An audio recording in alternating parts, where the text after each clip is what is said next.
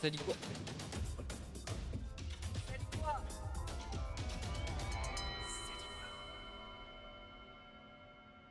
Simon, Simon Astier, ça dit quoi Ça dit, ça va On avance, ça va. On avance, ça va Et toi Ok, tu m'aides pas beaucoup Ah, le bâtard, il est venu me piéger. Ça fait plaisir de te voir dans ce fauteuil. J'aimerais, avant qu'on parle de ton actu, Ouais. qu'on parle de l'actu en général un petit peu. Euh, l'actu un peu angoissante, un peu anxiogène, tu vois, Ouais. du moment. Si tu peux m'en parler un peu. euh, Bah, euh, on est au cœur de l'actu parce qu'aujourd'hui, là, moi, je devais. hum, Je prépare un spectacle depuis deux ans, de Mhm. manière assez acharnée, même complètement acharnée. Un spectacle qui me tient beaucoup à cœur, qui. C'est un des projets.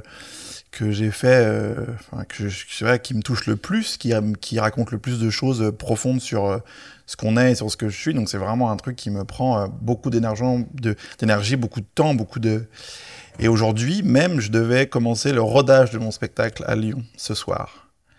Et donc, on ne peut pas, parce que pour l'instant, on ne sait pas euh, ce qu'on va faire dans les semaines à venir. Euh, On ne sait pas à quel point euh, les lieux de culture vont être réouverts ou pas. Et c'est un vrai débat. Et on est en plein dans le, dans le grand débat de est-ce qu'on ouvre les librairies ou pas, qu'est-ce qui est utile, qu'est-ce qui n'est pas utile, à quel point la culture a une place dans la société ou pas. Et c'est vrai que c'est un débat qui nous, nous traverse et nous fait poser beaucoup, de questions sur ce qu'on est, sur ce métier qu'on a choisi, qui est un métier plein de d'efforts, qui nécessite beaucoup de sacrifices et beaucoup d'engagement, euh, de, de faire face à soi-même, à l'échec constamment aussi, pour, pour, pour très peu de réussite, mais une réussite à la fois très forte qui te permet de pouvoir recommencer après. Donc c'est vrai que c'est un, un, un, un grand questionnement. Voilà. Après la première fois qu'on a été arrêté, on pouvait plus rien faire, nous. Mm. Là, on peut quand même tourner, Mm. euh, mais le spectacle vivant s'arrête parce que ça réunit des gens et ils ont mis en place des protocoles qui étaient vraiment super efficaces. Mais c'est vrai que on arrive à un stade où il faut qu'on protège les, gens. Donc, euh, mais c'est vrai que c'est toute la réflexion qu'on a en ce moment de se dire euh, quelle est notre place à nous dans la, société. Et moi, euh, au-delà d'être un acteur de cette industrie-là, je me dis que dans les moments comme ça, j'ai l'impression que j'ai besoin qu'on prenne soin de moi, de moi, de l'être humain en fait. Je pense qu'il faut que Donc, t'es impacté par les mesures directement, du coup, liées à- au milieu dans, dans lequel Ah, tu je, gravites. suis, je suis surimpacté, mais c'est vrai que Mais t'arrives à être objectif. Enfin, t'arrives en tout cas à te dire que c'est pas dramatique, que c'est pas. alors l'État n'est pas non, des si, si, enculés, euh. Ah mais non parce que je peux pas penser comme ça parce que si je pense comme ça après je suis en colère tout le temps et et on peut pas céder à ça. Mais je pense juste qu'il y a une vraie réflexion à avoir quand je dis prendre soin de moi, c'est que c'est qu'en fait je je pense que quand on est à ce point-là mis à mal euh, dans nos vies, je pense qu'on a besoin de la culture. Et moi, j'ai besoin de la culture. Moi, à l'heure actuelle, j'ai besoin de lire des bouquins, j'ai besoin de, de, de, voir des histoires, de les regarder, de les entendre pour, pour, pour que mon cerveau voyage, en fait, et qu'il s'aère d'autres choses et qu'il soit fourni. Et je pense que la culture, aujourd'hui, euh, il faut lui trouver un- une place dans la situation actuelle, mais pas tout fermer comme ça. Parce que je, je pense que c'est ce qui peut nous faire tous tenir au-delà, comme je disais, au-delà d'être un acteur de la culture, je suis aussi un consommateur de culture. Et moi, j'en ai besoin actuellement. Je pense que sans ça, euh, on, ne- ne s'évade plus du tout et on ne réfléchit plus du tout et on, ne prend plus soin de l'esprit. Et c'est encore le seul truc qu'on a de complètement libre, en fait, l'esprit. Du coup, ce qui te porte le plus préjudice, tu dirais que c'est plus de pas pouvoir exercer ton art à toi et de préparer euh, ce que tu es en train de préparer, ton spectacle Ou c'est plus qu'on t'empêche d'accéder à la culture que t'aimes, d'aller au Cinoche, d'acheter des bouquins dans les endroits où tu as envie de les acheter C'est un ensemble, ouais. Après, de pas pouvoir faire son métier, c'est compliqué, mais je suis pas le seul et, euh, et on est tous dans des difficultés aujourd'hui. euh, donc, il n'y a pas une hiérarchie de, de, la difficulté. Je pense que surtout si on pense comme ça, on, on est le plus solidaire et que s'il y a bien un truc dont on a besoin euh, là, c'est de tous se dire qu'on est tous des acteurs de cette société et de ce monde-là et qu'on doit tous fon- fonctionner ensemble. Si on commence à choisir, à faire des hiérarchies entre est-ce que tu es plus important que ton voisin ou pas, euh, est-ce que tu es plus utile, est-ce que tu plus... Je pense que là, on est fini. Donc, euh, je me force à pas me poser plein de questions et à me dire, euh, j'accepte ce qui se passe, tout en me disant, euh, Est-ce que tu l'acceptes aussi bizarre. pas plus parce que tu es quand même euh, t'es sur le haut du panier de ton milieu, enfin lié à ton statut de réal, d'auteur, bah, j'ai plus... d'acteur. T'es pas sans être péjoratif et manquer de respect du tout au corps de métier, mais t'es pas un simple technicien, t'es pas un simple euh, mec qui bosse sur un plateau, qui branche les prises, euh, qui eux peut-être sont réellement impactés parce qu'il y a peut-être pas de droit d'auteur qui tombe en, en Ah continu. bah, c'est sûr, c'est sûr. tu vois, il y a peut-être pas sûr. toutes ces choses qui, qui les rémunèrent comme toi, ça peut être le cas en ce moment, j'imagine. Mais moi, tu par exemple, là, euh, comme je peux pas jouer ce soir, bah, ce matin, j'ai écrit. Ouais. Donc effectivement, j'ai, ce- j'ai ce rebond là qui est salvateur. Euh, je je n'ose penser à tous mes camarades aujourd'hui euh, qui ont été déjà euh, mis à mal une première fois et qui là, dans le spectacle vivant, c'est un milieu qui est très fragile. Mhm. Et comme tout ce métier, il est, il y a, y a, il y a envie, une envie de faire ça, de défendre ça, mais il y a aussi une vraie passion de faire ce métier à tous les postes. Et là, je pense que, ouais, il- enfin, ça va être euh, dramatique pour le spectacle vivant et pour euh, le monde de la culture.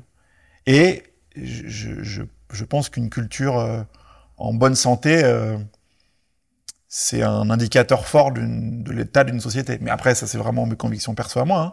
Mais je pense que c'est important en fait d'entretenir la culture, mais pas au détriment du reste. Mais je parle de ma paroisse, forcément. On va recentrer aussi plus sur toi, être moins généraliste, mais peut-être ça qui fait que tu as une communauté de gens quand même qui. Enfin, en préparant l'émission avec l'équipe technique, on en parlait, tu vois, et les mecs me disaient Non, mais Simon, les mecs, ils vont kiffer la vidéo. Parce que tu as une communauté de gens qui, qui aiment profondément, je pense, ton travail, de par euh, bah, l'œuvre que tu as créée, à savoir HeroCorp, je pense. Et enfin, tu as de gens qui attestent vraiment d'un talent et d'un. effectivement, de pas constamment euh, vloguer ou raconter des trucs qui n'ont aucun sens ni intérêt. Est-ce que c'est pas ça qui fait aussi que, que tu as vraiment cette communauté de puristes que voilà que, Je t'as sais un- pas. que je les gens ont l'impression de faire partie un peu de ta ta team, ta famille euh, Je sais pas. Moi, je, je sais pas. J'ai un rapport au public qui est particulier. C'est que je vais jamais dans le sens du public. Je vais toujours euh, raconter une histoire euh, que je me sens légitime de raconter. Je vais toujours parler de quelque chose de, très de, profondément humain, quelque chose qui me traverse sur un, un questionnement euh, très intime. Et je vais mettre ça dans un décor euh, spectaculaire. C'est pour ça que je parle de la quête d'identité, euh, de la légitimité, de plein de choses comme ça qui sont des trucs qui m'ont traversé pendant des années, des années, des années dans ma série, mais que ça se passe chez les super-héros. C'est qu'au final, tu peux regarder un truc avec des pouvoirs et un truc d'aventure, avec des moments flippants, des moments marrants, mais au final, ça parle de choses de, de, de, de, fondamentales pour moi. Une, une sorte de... C'est ça, en fait, qui, qui, qui est le ciment du truc. Mais en surface, c'est un divertissement, parce que je trouve que c'est hyper important. Enfin, c'est comme ça. Moi, j'ai tellement grandi comme ça, je crois que j'ai... Moi, j'avais des parents acteurs qui étaient jamais à la maison. Et, euh, et en fait, j'ai grandi devant une télé, et c'est vrai qu'au final, j'ai toujours euh, perçu plein de choses. euh. ça t'a nourri toi Ouais. Parce que j'en- j'entends Ouais. Après, Moi, je suis pas parent, mais j'entends souvent les parents, euh, surtout de nos jours, décrier les tablettes pour leurs gamins, les, les écrans, les choses, en disant que ça les abrutit, que c'est complètement absurde. Toi, au final, ça, je pense, outre tes gènes, si on peut appeler ton patrimoine génétique, ça t'a peut-être nourri aussi. Toute, ça a nourri ton imaginaire, ça a nourri ton. Ça a duré mon imaginaire. Après, je pense pas que ça, ça m'a complètement. C'est, ça remplace pas des parents hein, qui mettent des limites et qui, et Mm. qui, et qui apprennent euh, à se confronter au monde. euh, voilà. C'est, mais euh, c'est vrai que j'ai grandi à travers les histoires qu'on me racontait. Donc j'ai ce rapport-là aux histoires-là en fait. C'est-à-dire que c'est pas juste un truc. pour moi, quand je regarde un film, si quelqu'un fait du bruit à côté, il faut que j'arrête le film. Souvent, souvent, ça m'est déjà arrivé et, et on me prend pour un psychopathe. Mais quand quelqu'un mange ou fait du bruit ou machin et tout, je me pose jusqu'à qu'il ait fini de manger. Ça m'insupporte en fait. J'ai pas envie de louper un dialogue ou un truc. Ou à un moment donné, le réalisateur, il fait démarrer la musique à ce moment-là parce que ça a un sens. Et émotionnellement, ça a un sens aussi. Moi, c'est comme ça que je perçois les histoires. Ça, c'est- on est d'accord, c'est de la déformation professionnelle. Non, c'est T'as conscience que Non, très peu de gens bah, euh, consomment un- une série ou un film de cette manière, je pense. Je sais pas. Moi, j'ai besoin de le voir euh, dans des bonnes conditions. Parce que je pense que chaque moment est important dans une histoire. Et que, et que c'est pour ça que j'ai du mal à le couper, que j'ai du mal à... Ouais, il faut, il faut que je perçoive ce truc-là de la manière dont le type ou la nana qui l'a fait veut, veut me le raconter.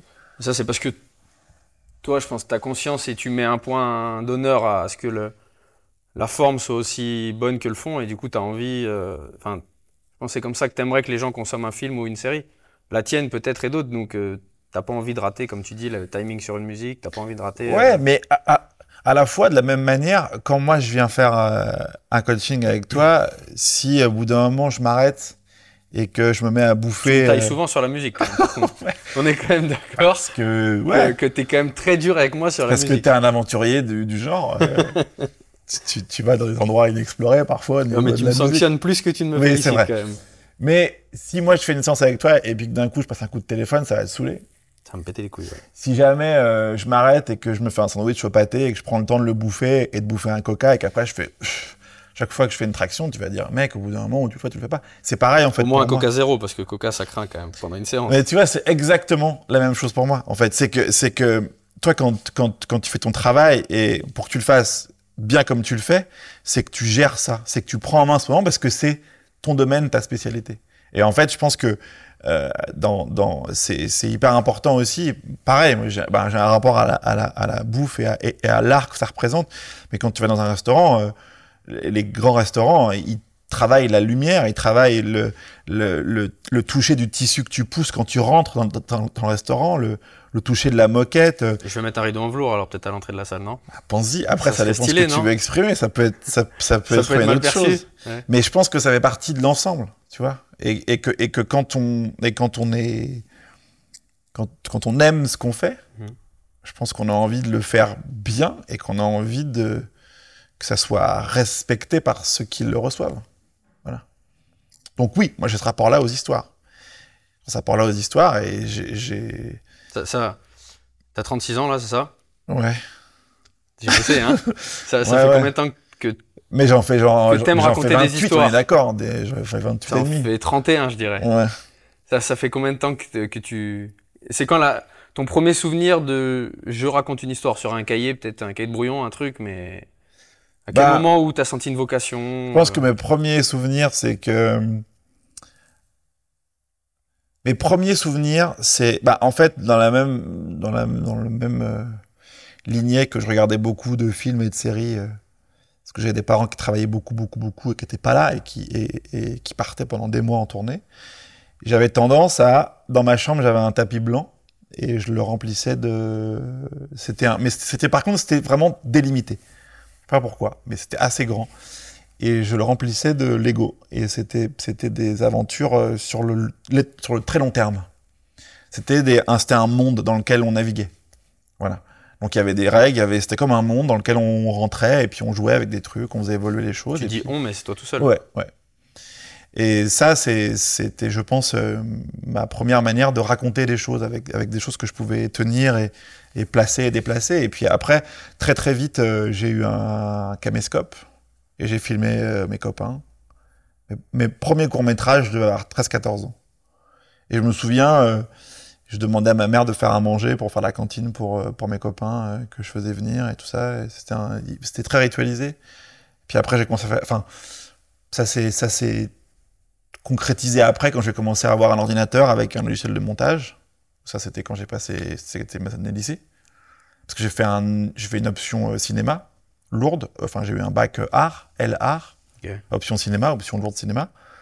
Coef 7, ça fait du bien pour le bac. T'as eu quelle note? 19. Et au lycée, je devais faire un court-métrage par an au programme et j'en faisais 3, 4, 5. Avec mes copains, pareil. Et pareil, même principe. Et je suis même allé jusqu'à. euh, On, on avait une maison dans, dans les Cévennes avec ma famille et j'ai j'ai pareil, je faisais. J'emmenais des copains. euh, Tu pétais tout le monde à l'amende déjà, je pense, au lycée. T'étais euh, t'étais le boss de fin euh, de la classe, quoi. Non, Non? Non, moi quand j'étais petit, euh, j'avais du mal à m'exprimer. J'étais bègue. J'étais bègue, euh, bègue comme dans les films en fait, qui peut pas parler. Et aujourd'hui, mon métier, c'est de m'exprimer, c'est de raconter des choses aux gens. Mais c'est un, c'est un chemin, un long chemin. Euh, donc en fait, euh, j'ai toujours trouvé des moyens autres que la parole pour m'exprimer. Donc j'ai jamais, je sais pas comment dire, j'ai, au lycée, euh, quand t'es bègue, quand, quand tu t'intéresses au, ciné, au, truc, aux caméras, au machin, t'es pas, pas populaire, t'es pas truc. euh, j'ai jamais été rejeté par, par qui que ce soit. J'ai- toujours eu une bande de copains. C'était souvent les mecs qui faisaient des blagues très drôles, mais, mais pas très forts, mes copains. Euh, Et- faisais des blagues sur toi Non, non, entre le- nous, le on est- euh, non, non, non, non, Non. non, non. Ça non, ça non, parce que justement, j'ai quand même tou- toujours eu tendance à me rapprocher des gens gentils, euh, parce que j'ai- toujours cru en ça. Euh, mais je sais pas, je j'avais ce truc de ouais de vouloir m'exprimer autrement que par la parole, toujours, toujours, toujours, et ça a toujours été le cas. Et aujourd'hui, euh, je me prépare à monter euh, seul sur scène pour la première fois de ma vie, alors que jamais j'aurais imaginé faire ça, parce que j'aime trop les équipes. J'adore travailler en équipe, j'adore construire des choses en équipe. J'adore en fait quand on agrège des talents autour d'un projet et que chacun amène ce qu'il est et que, et moi mon métier c'est de prendre le talent de chacun et de, de, tous les mettre à un endroit pour que ils puissent tous s'exprimer et que et qu'on fasse avancer une machine et faire grossir un truc tous ensemble. Ça c'est ce qui me passionne le plus dans mon métier. Et là je, je m'exprime seul et c'est un, enjeu incroyable pour moi. C'est comme si c'était une la finalité. C'est comme si là, euh, donc j'ai 36, donc je me rapproche quand même d'un certain âge dans ma vie, un âge un peu symbolique, et il m'aura fallu tout ce temps-là pour arriver à m'exprimer. C'est-à-dire, je pouvais pas parler euh, physiquement, et l'année de mes 37, 38, 39, 40, au final, maintenant, je vais arriver à parler seul sur scène. Je vais pouvoir prendre la parole pour la première fois de ma vie, symboliquement. Et c'est même pas moi qui en ai eu l'idée, c'est un ami à moi qui est producteur et euh, Mais attends, je te coupe parce que je veux qu'on revienne sur ton ça, mais je voudrais qu'on parle avant de. Enfin, du coup, c'est lié, mais parce que tu as aussi une carrière d'acteur au ciné un peu. ouais. Et du coup, tu dis que c'est la première fois que tu vas prendre la parole. euh, C'est le côté sans filet qui, qui te fait dire que quand tu es comédien et que tu as une scène où tu as, même un, long monologue ou tu as des, des longues phrases à faire, tu considères pas que c'est prendre la parole et que c'est s'assumer en tant que. Moi, je suis pas de ces acteurs-là au cinéma, puis surtout, euh, moi, j'ai toujours euh, fait l'acteur euh, comme un loisir. J'adore faire l'acteur, mais je suis pas assez ac- acteur so- socialement, en fait, pour jouer ce jeu-là. Moi, j'ai trop peur, en fait, qu'on attende, d'attendre que mon téléphone sonne, tout ça. euh, les acteurs, ils- ils- leur, leur vie, c'est de, c'est de d'inspirer des gens et qu'on pense à eux pour des rôles et qu'on les appelle et tout. Et moi, attendre cette attente-là et le fait de ne pas avoir la maîtrise sur, sur mon avenir à ce point-là me terrifie. Donc c'est pour ça, en fait, que, que je passe le plus clair de mon temps à réaliser ou à écrire. Jouer, c'est comme si c'était un bonus. Une fois de temps en temps, je joue. Une fois parce qu'on m'appelle, une fois parce que je passe un casting pour, pour une scène qui me fait mourir de rire et donc j'y vais et, ça se passe bien. Une fois parce que c'est un pote qui m'appelle. C'est, mais mais je, je, ne, je, ne, je ne joue plus ce jeu-là, en fait. Parce que euh, réaliser aujourd'hui, euh, ce qui me prend vraiment le plus de temps, c'est vraiment euh, c'est concevoir un objet, le réfléchir, le construire et puis euh, le fignoler après derrière et, et et le, et le donner à une plateforme, à ça, c'est ton une chaîne de télé. numéro un. Je sais Pas, c'est en- pas l'écriture. euh, si c'est pareil, c'est autre chose. C'est autre chose. C'est parce mais que tu réalises là, tu as réalisé Mortel donc pour euh, Ouais. Netflix, des épisodes, Ouais. mais que t'as pas écrit. Non. Mais c'est un plaisir aussi. Et, et là, et là j'ai créé une série que je vais réaliser euh, dans six mois euh, où je reprends, voilà, comme ce que je fais sur, sur- sur HeroCorp. En fait, il n'y a pas de règle, mais c'est juste que écrire, oui, euh, réaliser, euh, c'est fa- c'est fabriquer un truc. Et euh, les acteurs, moi, j'admire beaucoup les comédiens parce que ils ont cette, capacité à attendre qu'on ait envie d'eux. Et c'est très abstrait en fait. Moi, j'ai, moi, j'ai grandi avec des parents. parfois, ils passaient six mois sans bosser, avec le moral qui chute, avec, tu vois, le matin, il se lève, il fait la gueule, il est pas bien, machin, un truc. Qu'est-ce qui se passe? Il bosse pas. Et puis un mois, deux mois, trois mois, tu fais waouh. Et en fait, je voyais des gens qui étaient malheureux de se dire. Et en fait, quand t'es enfant, tu te dis, mais en fait, il est malheureux parce qu'on pense pas à lui. Oh, C'est une Du violence. coup, ça, ça a contribué à, au fait que t'es pas ambitionné spécialement de devenir un Je sais grand pas. comédien, comme on peut l'appeler euh, vulgairement, ou, Je sais pas. Et mais après, il y a aussi. euh, ou tu l'as eu ça à un moment? Et tu t'es dit en voyant non, je mal me suis que jamais dit je vais me lancer ou- là-dedans. Je me suis jamais dit je, ça va être que ça ma vie. Parce que c'est pas, pas possible. En fait, je, je prends énormément de plaisir à jouer, à être dans la recherche de- du jeu et de la vérité de ce qu'on raconte. quand on est acteur, voilà, de faire vivre un personnage, de faire croire en des situations, en des enjeux, en des, en des, en des rapports entre des gens. Je trouve ça passionnant en fait. Mais, euh, mais le côté violent, euh, il est trop violent pour moi de ce métier. Donc en fait, je, je le fais en plus de tout et ça m'amuse énormément. C'est demain, il y a un top réal qui pense à toi pour un rôle. Bien sûr. T'acceptes Bien sûr. Bien sûr, le bien scénar te plaît, évidemment. Bien sûr. Le réal te botte. Évidemment. Mais là, euh, c'est aussi pour ça que. Mais, enfin. Là, je m'engage dans. euh, ap- après, je fais, je fais beaucoup de scènes, beaucoup d'impro aussi. J'ai fait beaucoup de théâtre au début. Enfin. Et là, et là, je m'engage dans un nouveau projet où je suis seul pendant une heure et quart sur scène à, à parler tout seul, euh, à débiter 40 pages de texte. C'est- encore. euh, ouais, C'est plus flippant que, que l'impro, du coup, parce qu'on on va, on va y venir aussi. C'est autre chose, ouais. C'est autre chose. C'est autre chose. Mais c'est, euh, pour moi, c'est très symbolique de faire ça, en tout cas, Ouais. aujourd'hui. Parce que, une, ouais, tenir euh, ce plateau et puis surtout assumer de se dire, euh, voilà, bon, dans mon parcours, c'est aussi important de me dire, bah voilà, maintenant, j'a- je, je suis plus euh, euh, dans une distribution, euh, caché derrière un projet, machin. Non, non, je suis seul et, et, les, et j'assume de me dire, bon, bah, euh, les gens vont-ils euh, payer euh, un billet euh, pour venir me voir moi sur scène? Et c'est euh, ça aussi, c'est un- une grande problématique de ma vie, de me dire, est-ce que, est-ce que, est-ce que je peux faire ça? Bah, au final, avec ce projet-là, je peux le faire, oui. Et c'est le moment, j'aurais jamais osé il y a quelques années, mais là, c'est le moment pour le faire. Et cette problématique, elle est. euh, tu penses qu'elle est liée à ton nom, qui est, qui est assez lourd, ou enfin, en tout cas, qui. qui... Non, elle est liée à ce que j'ai pu en faire moi, en fait. Je pense que tous les fantômes qui nous habitent sont des fantômes concrets. Et que euh, et qu'on se met euh, soi-même euh, dans une cellule, dans sa propre prison, en fait. C'est Donc, c'est pas. Ce défi, tu le fais, bah, je pense, parce que c'est un défi qui te plaît, qui t'inspire et que, ce que tu vas interpréter. Mais tu le fais pas en te disant. euh, je, je prouve à, à mon demi-frère ou je prouve à mon père.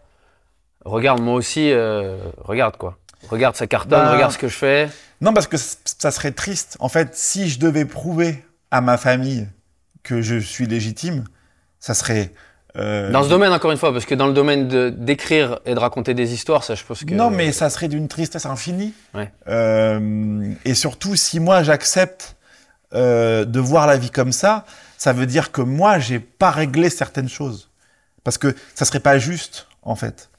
Et puis surtout, euh, si moi en tant que, que artiste, si jamais je faisais quelque chose pour prouver quelque chose à d'autres gens, ça serait pas respectueux pour le public non plus. Je vais pas aller euh, si- s'il fallait que je règle des problèmes euh, dans mon intimité, j'irais les régler dans mon intimité en fait. J'irais pas prendre les gens en otage. euh. Oui, mais tu l'as dit juste avant, c'est que ce qu'on accomplit dans notre vie professionnelle contribue à régler des problèmes qu'on a. Enfin, on pourrait parler du sport aussi. Je sais pas si tu, on peut en parler maintenant parce que c'est une grosse digression, mais ben, j'aimerais déjà que tu racontes dans tes mots euh, la manière dont on a repris le sport, parce que du coup, on avait commencé une fois. Ouais. J'avais fait un Je crois que malaise t'avais pas vagal. kiffé, t'avais fait un, t'avais fait un malaise vagal. Après des burpees, ouais. Euh, alors peut-être que moi j'avais une manière peut-être plus agressive de, de coacher ou en tout cas que j'avais pas peut-être mis assez d'eau dans mon vin parce que enfin c'est ce que j'en ai conclu quand tu fais une séance avec un client qui te rappelle plus jamais bon ça veut dire euh, t'as pas été bon une séance ou quatre ou cinq je sais plus ce qu'on avait fait Ah, après on s'est perdu de vue pendant 3-4 ans je crois Ouais. Et, et tu te souviens un peu du moment où on a acté qu'on reprenait? Ouais, moi ouais. je m'en souviens très bien en fait Moi, je me souviens, on- moi, on- moi j'étais allé au cinéma, je sortais de Rock'n'Roll. Guillaume Canet Tu te sortais de quoi? Peut-être un navet c'est ça que t'attendais que je te dise à mon avis Un truc avec The Rock, mais en même temps, mais attends, attends, je suis fan de The Rock. faut coller à, à ce qu'on qu'on Euh, euh, oui, oui, moi, le sport. euh, Mais le sport, en tout cas, avec toi, ça a été. euh, Attends, je ferme la parenthèse. Enfin, je l'ouvre et je la ferme. Le Ouais. seul film qu'on allait voir. Ah non, c'est pas le seul, on en a vu deux. Qu'on a vu ensemble le dernier, c'est un film avec The Rock. Il était bien en plus. Euh, C'était le spin-off de. de Fast and Furious. Ouais. Voilà. Donc tu me critiques, mais le seul film. Mais j'adore Le, le deuxième film qu'on a vu ensemble, c'est un film avec The Rock. J'adore The Rock et j'ai même dit dans une interview un jour que j'adorerais dormir sur le pec de The Rock. Faire Ok. une sieste. Je pense que c'est la définition d'un truc de rassurant. Tu crois Bah, Plus que du t'arrives. Harris euh, moelleux. euh, Non. Ouais. Dormir sur le pec de The il peut rien t'arriver. C'est un truc à cocher dans ta vie. ok. Bah non, mais le sport, ça a été. Attends, euh, attends, au ciné, donc tu sortais de Guillaume Canet. Oui. Parce qu'il y avait un sens caché un peu à avoir vu ce film, tu m'avais dit. Tu me l'avais dit dans le couloir quand on s'est croisés. Bah euh, oui, ça, ça, ça, euh, ceux qui ont vu ce film, ça, ça parle de, de comment lui se, se voit vieillir ou pas, comment est-ce que lui se prend en main ou pas, pour des bonnes raisons ou pas. C'est une grosse remise en question euh, de Guillaume Canet que je trouve pas trop drôle. Et moi, j'ai adoré ce film. J'ai adoré ce film que j'ai vu plusieurs fois. Et euh, mais c'est sûr que moi, ça correspondait à une, à une, à une époque de ma vie un peu de transition où euh, il m'est arrivé un sale truc sur mon tournage d'Hérocorp 5, c'est que j'ai failli mourir. J'ai eu un gros, gros problème de santé. Ça s'est joué à vraiment quelques heures. Problème de Et, bide, hein. ouais. Et en fait, euh, sortir de ça, euh, ça a été ça, plus une période de ma vie où tout changeait, où tout, ça a été un, on, en traverse tous, hein, mais c'était un, un, moment euh, dans ma vie où je suis allé flirter avec euh, l'espèce de, où tu, où, où tu vois que tu chutes, tu vois que tu chutes, puis t'as pas la main, et, tu descends, tu descends, tu descends, puis tu te dis putain, je descends. Alors t'essayes de, de nager, puis tu t'épuises, puis tu t'étouffes, et puis au bout d'un moment, tu lâches, et puis tu te rends compte que au fond, il y a un fond, quoi, et puis que tu remontes, et que c'est ça, je pense aussi. Euh, L'existence, c'est vraiment un des moments où tu montes, des moments où tu descends, et puis il faut pas avoir peur de ça, et puis se dire que ça va pas être constant tout le temps. Euh, t'as beau euh, euh, te créer toutes les défenses ou tous les rituels que tu veux, ou avoir une préparation mentale pour te dire que machin, bah non, en fait, il y a des moments où tu montes, des moments où tu descends, et en fait, si, tu l'acceptes, et si tu acceptes ce que tu es, ben finalement, je pense que ça te permet déjà de, de vivre plus sereinement, on va dire. Et moi, c'était, on va dire, une, un, moment de transition le, le plus compliqué. Et le sport correspond à ça, où, j'avais 20 kilos en plus de maintenant. Et où euh, on s'était vu avant, donc tout a un sens, parce que on s'est rencontrés par Alban, euh, à une époque où moi je me disais faire du sport et tout, mais en fait c'était pas une nécessité, c'était juste faire du sport pour faire du sport. Et puis au final, quand on s'est rencontrés, euh, je me suis dit, ben non, là il y a quelque chose qui se met devant moi, là. Y a un- il y a un- il y a Alors que t'avais ce poids, t'avais le, le même poids en plus que la première fois qu'on s'est vu ou pas? Je me souviens plus. Non, ça devait être... Non, Un peu moins? Non, non, c'était moi. Mais là, c'était vraiment, euh, c'était, euh, ouais, c'est un, c'est un moment où tu te dis, il faut, il faut, qu'il faut démarrer un autre chapitre de ma vie, tu vois. Et, euh, et j'ai accepté ça. Et, le, et le sport, ça a été, euh, ça a été avec toi, accompagné par toi, une, une manière de, euh, de, de, de se rencontrer différemment, de faire face à ses limites, de se dire qu'une limite, c'est souvent qu'une limite en fait. C'est un truc qui, qui existe, qu'on pose là, et- et voilà. Et en fait, comme comme découvrir qu'au fond il y a un fond. En fait, je sais pas. J'ai l'impression que ça m'a fait grandir sur plein de choses. Et, euh, et aujourd'hui, j'arrive pas à à dissocier le sport de ça encore.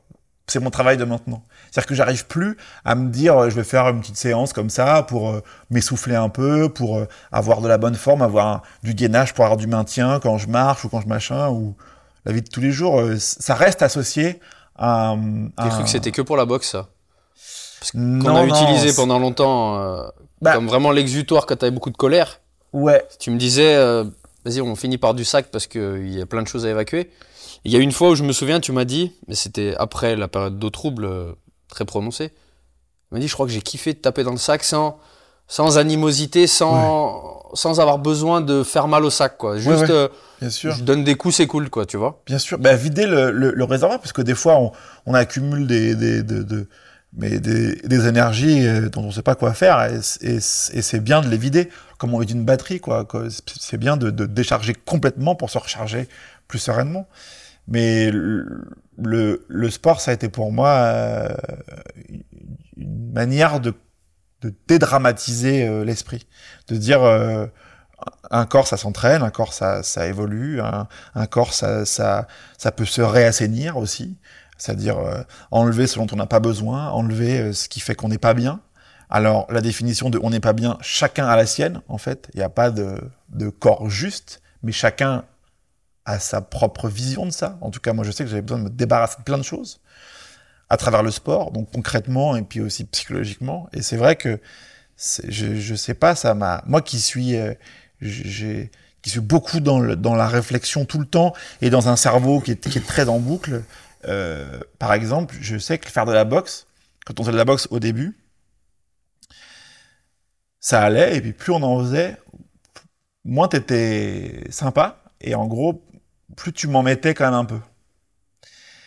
Et je me suis dit, c'est le seul moment de ma vie où je peux être concentré à 100% sur ce que je fais. Parce que si je suis pas concentré, je m'en prends une.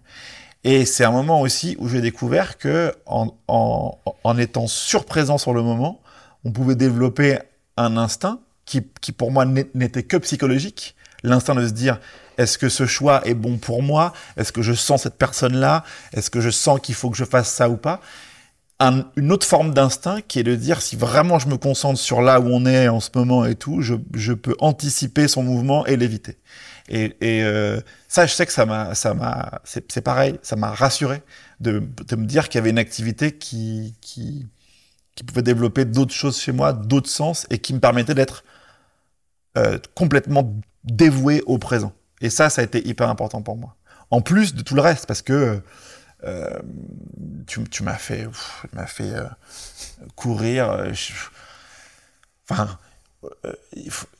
Mais il y, y, a un moment où tu venais, je pense, enfin, tu, tu me diras si c'est pas vrai, mais tu, tu venais pas par plaisir de faire du sport ou de l'exercice physique. Tu venais, c'était, j'étais un peu le, bah, la personnification du truc sur lequel tu as envie de taper comme un con euh, parce que tu as des nerfs à passer, quoi, un peu. Tu disais, c'est une heure où où je viens, pendant longtemps, les premières fois, t'étais, bon, t'étais dark, tu vois, je te le disais, parce que, enfin, t'étais, euh, parce que comme tu le dis, et je pense que les gens ils le comprennent, tu, t'es vrai dans tout ce que tu fais, donc tu dissocies rien de quand tu crées du contenu, quand tu fais du sport, tu le fais avec ton mood euh, du moment, quoi. Et quand tu venais avec ton mood dark, moi je te disais que je le ressentais. Je te le disais pas sur le moment, je te l'ai dit quand ça a commencé à aller mieux. Je t'ai dit en fait, je découvre un autre Simon comme si le nuage euh, s'était dissipé et je voyais un bout de soleil, quoi, tu vois.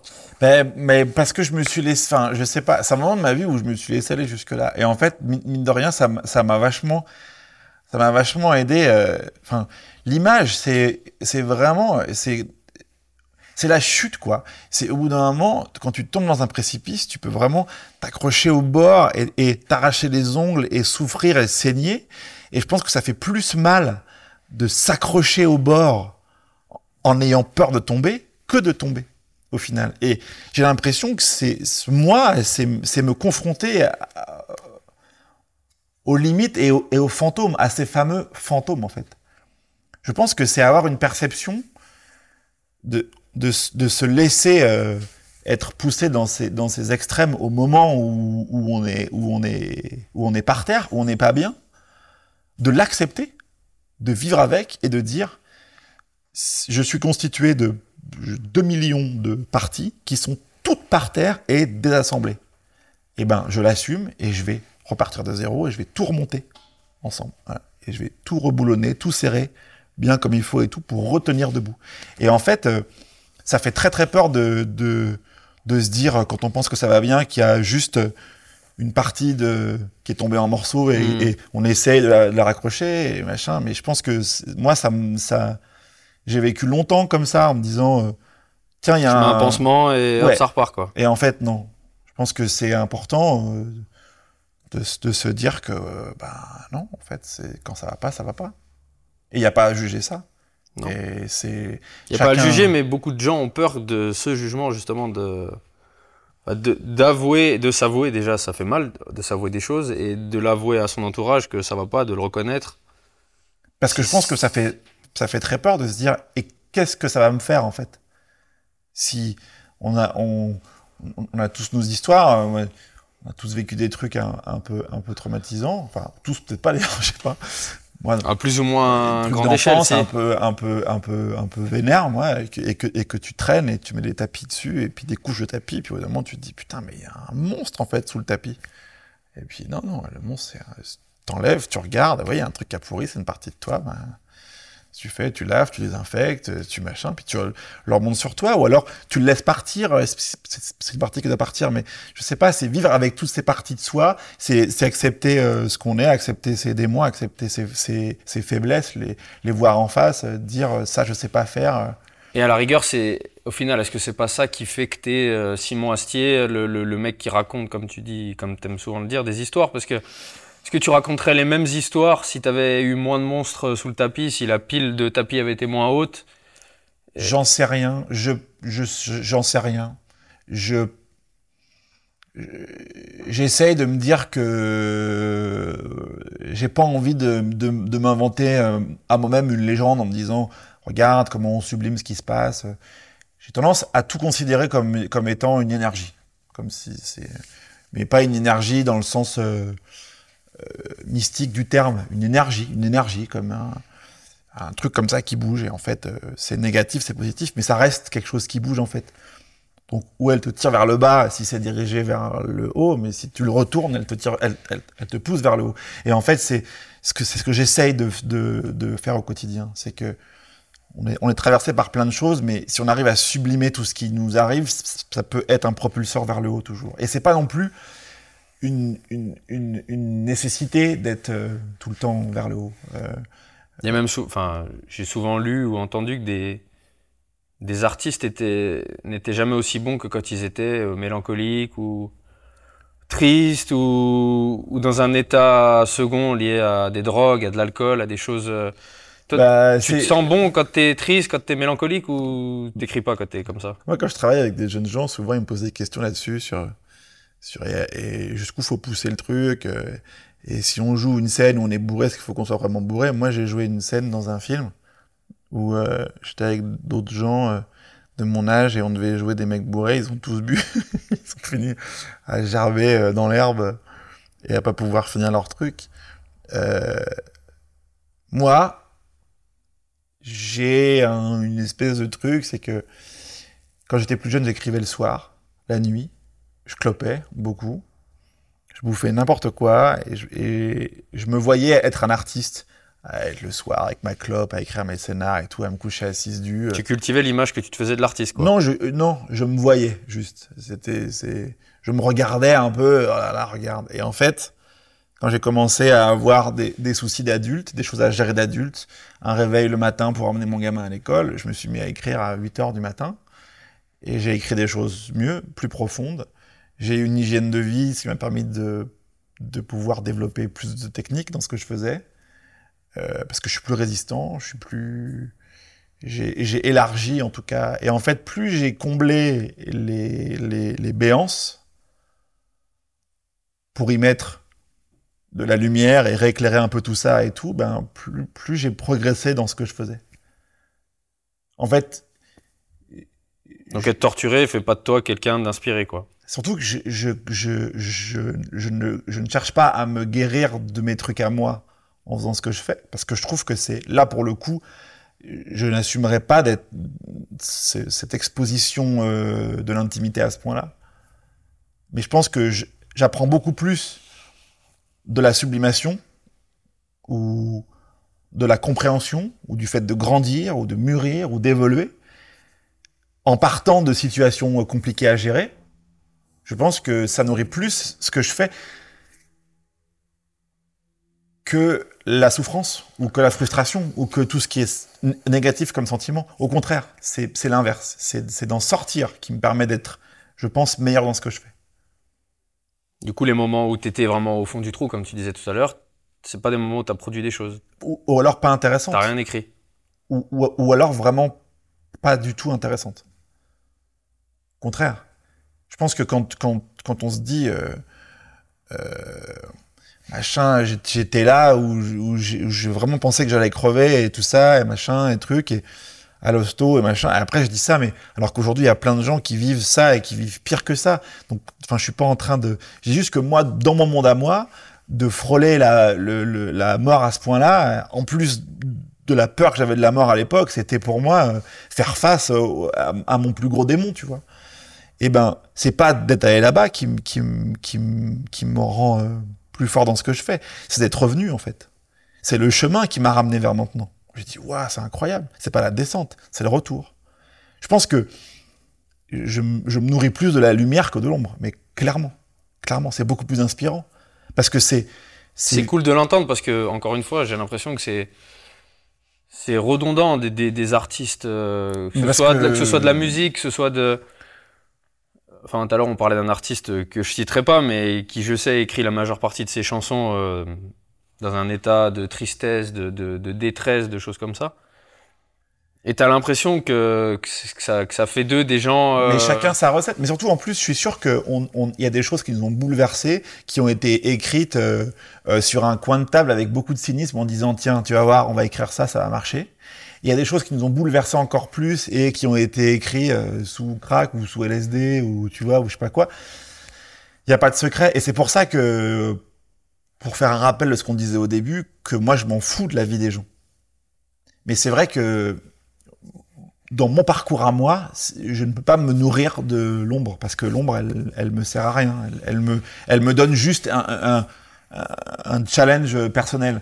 Mais, mais après, je suis sûr qu'il y a et puis chacun. En auteur, je sais pas, ça, ça m'évoque du coup euh, Heath Ledger, tu vois, qui, est, qui a incarné le Joker et qui, de ce qu'on en a dit en tout cas, parce qu'au final, personne, je pense, on connaît le mot, jamais, mais on saura jamais que passé. a priori, il s'est auto-détruit en, en voulant être le Joker dans, dans, dans, sa vraie vie, tellement il a pris à cœur son personnage, à, à devenir cinglé, à s'enfermer, à, à, se cloîtrer, à teaser, à tout. On et... sait pas. Moi, je pense que, que, que, que tous les artistes qui sont partis jeunes, je pense que c'est pas un rôle ou c'est pas un truc, c'est, c'est, c'est un mal-être, je pense, malheureusement. Ou... Donc là, il y avait autre chose avant, sans doute, tu penses Je sais pas. Après, euh, voilà, le, le, le, le... Est-ce que ça contribue, d'un point de vue purement spectateur, tu penses à, à la qualité de sa presta, à la qualité du, du de ce film-là, en l'occurrence euh... Je sais pas, je sais pas, on pourra jamais savoir. C'est juste un acteur merveilleux, on, et c'est et c'est terrifiant de tristesse de se dire qu'il qu est, qu'il est parti aussi jeune. Et Mais tout après... le monde peut incarner ce genre de rôle, tu penses? Où il faut déjà avoir une case en moins, avoir une plaie ouverte, euh, je béante. Connais, je connais des acteurs brillants qui sont des ordures, et je connais des acteurs brillants qui sont des gens euh, euh, apaisés et gentils et empathiques. Mais qui seraient capables de jouer des mecs de ce, cet acabit-là. Et qui sont tout aussi brillants que les, les autres, les ordures. Euh, et puis surtout, on parle de quelque chose où la subjectivité est, est, au, est au cœur, en fait. Un, une prestation va te toucher toi et pas moi, et, et inversement. Et, euh, et on en est... théorie, quand c'est reconnu comme un Oscar du meilleur acteur, c'est on sort de la subjectivité, on bah, est dans oui l'objectivité. Oui et non, parce que parce qu'au final, on, il y a, il y, a, il y a des trucs moi que j'ai adoré que, que tu as détesté et il y a des trucs qui ont été vus par euh, 12 millions de Français et, et, et qui sont euh, qui sont euh... tu vois par exemple sur quel prétexte on pourrait dire que la presta de Joachim Phoenix elle est moins bonne que celle de Heath Ledger tu vois? C'est ce qui s'est dit d'un point de vue mondial tu vois? c'est incomparable. Mais c'est comme quand c'est même parce que là c'est très subjectif parce que c'est euh, c'est c'est des acteurs mais quand tu prends aujourd'hui la comparaison entre LeBron James et Michael Jordan, toutes les interviews de Jordan qui. Ah, tu me spoil qui... les, les, questions, dont, les sujets bah, dont je voulais te parler, quoi. Tout, tout ce que dit Jordan aujourd'hui, c'est de dire, en fait, ça, c'est de la matière à discussion pour les journalistes et pour la ligue et pour faire de la pub et pour alimenter du storytelling. Il dit, il dit moi, quand j'ai commencé, mon, le, la référence, c'était Dr. J.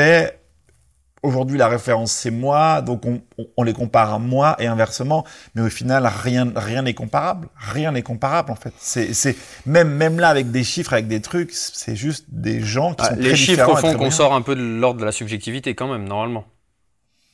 Pas forcément. Il y a, il y a, L'aspect des... mathématique rationalise de fait euh, les choses. Et ben bizarrement non, parce que euh, tu, tu, prends un mec comme, alors ça c'est vraiment les connaisseurs, tu prends un mec comme Robert Torrey par exemple, qui est un joueur de basket, qui est un mec qui faisait des saisons un peu moyennes, mais c'est un mec qui était connu pour avoir des tirs ultra clutch en, en, en match ultra décisif de playoff. Et donc en gros, euh, chez les Spurs, euh, chez les Lakers, euh, euh il a, on lui doit pas des titres à lui sur son apport à l'équipe en saison et en playoff, mais il a été un acteur de premier plan sur quelques shoots comme ça marquants. Alors du coup, est-ce que ça fait de lui un des plus grands joueurs de, de, de tous les temps? Parce que je pense qu'il a plus de titres que Michael Jordan, de, de mémoire. Il avait un peu le rôle de Pippen, non? Ah non, non, non, moins que ça. Non, moins. Moins que ça. Mais ça fait partie du mec où dans la, dans la saison régulière, il fait des matchs à 4 points.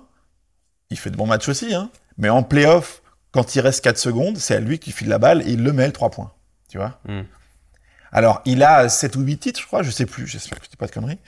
Euh, en tout cas, il a beaucoup de titres. Est-ce qu'on peut dire que comme il a plus de titres, il est meilleur que Jordan? Ou est-ce qu'il est, tu vois, ou est-ce que c'est... Bah, en fait, non. C'est juste que sa réussite, c'est ça. Son talent, c'est ça. Et en fait, le talent de Jordan, c'est d'avoir été un leader euh, du jeu, euh, charismatique. Mais toi, tu préfères LeBron. Tu m'as déjà dit en off que pour toi, LeBron, c'était mieux, non? Mais parce que Jordan. que parce qu'il y a des il y a des choses qui me touchent euh, chez LeBron James parce que je les vois avec des yeux d'adulte et que je les comprends avec des yeux d'adulte et qu'il est plus contemporain à mon époque. Voilà. Moi j'étais j'étais très jeune pour percevoir euh, Michael Jordan euh, profondément comme le fais aujourd'hui. Voilà. Et puis après de, de, de- j'ai j'ai pas de enfin Est-ce que tu penses que Jordan, c'est un vrai gentil? J'en sais rien. J'en sais rien. C'est c'est euh, tout le débat. C'est tout le débat.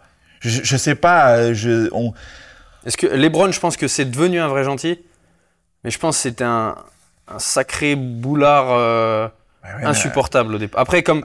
À la fois, le, le, le, le mec, le mec dit, dit, dit de lui qu'il est le meilleur joueur du monde.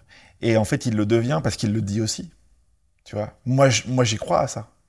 Je serais incapable de me lancer dans une carrière comme ça en disant je suis le meilleur et y arriver. Je, je pourrais pas. Mais lui, il le dit. C'était lui de Chosen One ou c'était euh, Carmelo. Anthony? Le surnom, c'était pas Carmelo Bah, Anthony de- Ou peut-être c'était euh, aucun des deux, peut-être je me trompe. De mais- Chosen One, je crois qu'il l'a tatoué sur son dos ou sa poitrine, je sais plus, Ah ouais euh, Libron, de mémoire. ouais. Je sais pas si vous étiez au courant que Simon était calé comme ça en, en, NBA, mais en tout cas, tu l'es vraiment. Je pense que c'est une de tes passions. C'est. euh, Oui, ben oui, oui. Tu reçois quand même d'ailleurs tous les ans ton exemplaire de Touquet. Ah, je reçois. Non, euh, Ah, pardon, attends. Touquet, c'est des, c'est des partenaires, euh, c'est des amis de longue date. Ils m'envoient tous les jours un cadeau incroyable, tous les ans un cadeau incroyable euh, pour la sortie du jeu, oui. Ouais. Mais j'ai jamais fait de la. C'est juste qu'un jour, on, on m'a dit, dans, je faisais une émission pour Canal, et on m'a dit, c'est quoi votre jeu préféré? Je dis, bah, c'est NBA Touquet. Et en fait, c'était pas de la promo, en fait. J'ai pas, j'ai pas, j'ai pas fait un truc sponsorisé. C'est juste que j'ai tellement parlé de ce jeu parce que c'est, je rigole pas avec ça, en fait. Ça, me- ça me fait vraiment euh, kiffer, rêver. T'as déjà fait un tournoi Euh, Je crois, hein. j'ai j'ai joué contre une équipe pro de, de mais en ouais en Ouais. j'ai joué contre l'AS Monaco. Et vous aviez perdu. On a perdu de deux points. Ouais. Et t'avais pris qui? Moi j'avais Clay Thompson dans l'équipe. Ok, Grosse gâchette des Warriors. ok. On va fermer la parenthèse NBA. Moi, comme tu le sais, le, le leitmotiv initial du podcast, c'était la, motivation. Du coup, ta motivation quant au sport, on l'a un peu évoqué. Mais moi, je me dis, qu'est-ce qui t'a motivé à consacrer 10 ans de ta vie à établir une œuvre? Alors, est-ce que c'est du coup ça? Est-ce que c'est peut-être la prétention de te dire, je vais marquer euh, l'histoire euh, en laissant une œuvre au sens propre? Ou est-ce que c'est, est-ce que t'as pas calculé et que tu t'es laissé prendre au jeu au fil des saisons de te dire, euh, bah, je fais une saison 1, je fais une saison 2, je fais une saison 3 Est-ce qu'il y avait une ambition, une motivation ré- réelle de te dire, je vais créer un truc de fou? Ou est-ce que c'était juste euh, l'inspi année après année qui t'a fait tenir euh, en, sachant que forcément ton travail allait être sanctionné par euh, la subjectivité euh, de, de, de tout le public Bah moi je pense jamais. C'est question que tu pourras poser à Alban Lenoir euh, qui est sur Record qui est mon, mon, mon frère de cœur avec qui on a tout fait et, et Même les euh, pires conneries Pas trop. On a été très sérieux et, et Il n'y a pas de dose. Non. Pas de dose avec des meufs. Pas de gros. Non, non, non, non. Non, non, non, non, non, non. non. Les, les, les, les plus gros doses, c'est euh, c'est euh, les prises de risque euh, quand on rentrait en voiture et qu'on. Une petite et- un truc ou a- pas Non, non, non, non. Non, rien. Non, c'était non, non, des, non. C'est juste. euh, des petits doses, quoi. Mais non, non, non. C'est juste qu'on on a, on a dû faillir. Mais je pense qu'on a, ouais, on a, on a vraiment manqué de mourir plusieurs fois en voiture en se disant, euh, on part quand même et on s'est pris des espèces de tornades, de, de, de neige, de pluie, de machin. On a un rapport avec l'intempérie, avec Alban, qui est assez fou. On a failli se noyer un jour en scooter à Paris tellement qu'il y avait de la. Enfin bon, c'est pas pourquoi. On a, c'est les éléments avec Alban, beaucoup. Mais c'est mon frère de cœur avec qui on a, on a, on s'est, on s'est bâti une, une force. On était, une équipe euh, sans faille au début de nos carrières et, euh, et aujourd'hui, on fait des choses qui nous correspondent plus intimement à chacun et on, a hâte de se retrouver sur des choses euh, qu'on prépare là plus ou moins vite, mais en tout cas avec autant de cœur. Mais avec Alban, ça a été une grosse discussion quand on a démarré ensemble notre spectacle sur mon rapport à est-ce que ça va ça va plaire aux gens. Tu pourras lui poser la question ça, parce que c'est moi je n'ai jamais fait des trucs pour plaire aux gens, jamais. Et aujourd'hui, euh, il y a des jours en- où encore j'ai du mal à assumer mon parcours dans ce métier parce qu'il est particulier. Tu parles Mais pas de Christophe. hein? Tu parles pas de Christophe. Non, parce que Christophe, pour moi, c'est. Tout le monde aujourd'hui veut se. Bon, ta coupe de cheveux, non, Christophe, c'est quand même, elle est dure Oui. à assumer. Mais tout le monde veut se jouer comme dans la vie avec une petite barbe de beau gosse et machin et tout. Moi, tu me dis, tu vas jouer un moine, tu traces la tête, le crâne, et euh, mon personnage n'avait jamais vu le monde extérieur à 30 ans. Ben, pour quelqu'un de curieux, c'est quand même, il n'y a pas plus excitant. Et ils m'ont dit en plus, est-ce que est-ce que tu as une scène où il faut que tu te jettes d'une église de 12 mètres, est-ce que tu veux le faire toi, la cascade? Je fais, ouais. J'ai flippé comme de, de fou, mais je l'ai fait parce que quand tu me challenges, à quel moment, grâce à mon métier, j'ai fait ça. Grâce à mon métier, j'ai- tourné avec un cobra, tu vois ce que je veux dire? Un cobra royal. Je fais, bah, bien sûr que j'y vais, tu vois À quel moment, dans un métier, on t'offre ces cadeaux-là, en fait? Euh, Et s'il faut tourner avec des guêpes, tu le fais ou pas? Ben maintenant, ouais. ouais, ouais. Parce que ça fait 5 ans que je me fais désensibiliser à mon, à mon venin de guêpe. Donc euh, oui, oui, je peux le faire maintenant. Mais quand même, ça reste un animal que je n'apprécie pas. Du tout. Vraiment. C'est vraiment des gros enculés, les guêpes. Mais j'ai jamais fait les choses pour euh, plaire aux gens. Et ça a été toujours un truc, c'est de me dire... euh, Et je pense que ça vient du moment où j'étais bègue et tout ça, c'est que je pars du principe que quand tu, quand tu prends la parole, donc quand tu racontes une histoire, tu prends la parole. Quand tu montes sur scène, tu racontes, tu racontes un truc à des gens, donc tu prends la parole. Voilà. Je pense que quand on prend la parole, il faut qu'on soit euh, Sincère ouais et intègre. Dans ma définition hein, de ce que c'est qu'être intègre, hein, si je suis Mm. pas en train de donner des, des leçons aux gens, c'est mm, ce que je me fixe à moi comme, euh, comme objectif. Mais quand Et- t'écris une deuxième saison ou une suite, t'es obligé d'écrire en, en essayant de faire plaisir aux gens, en soi.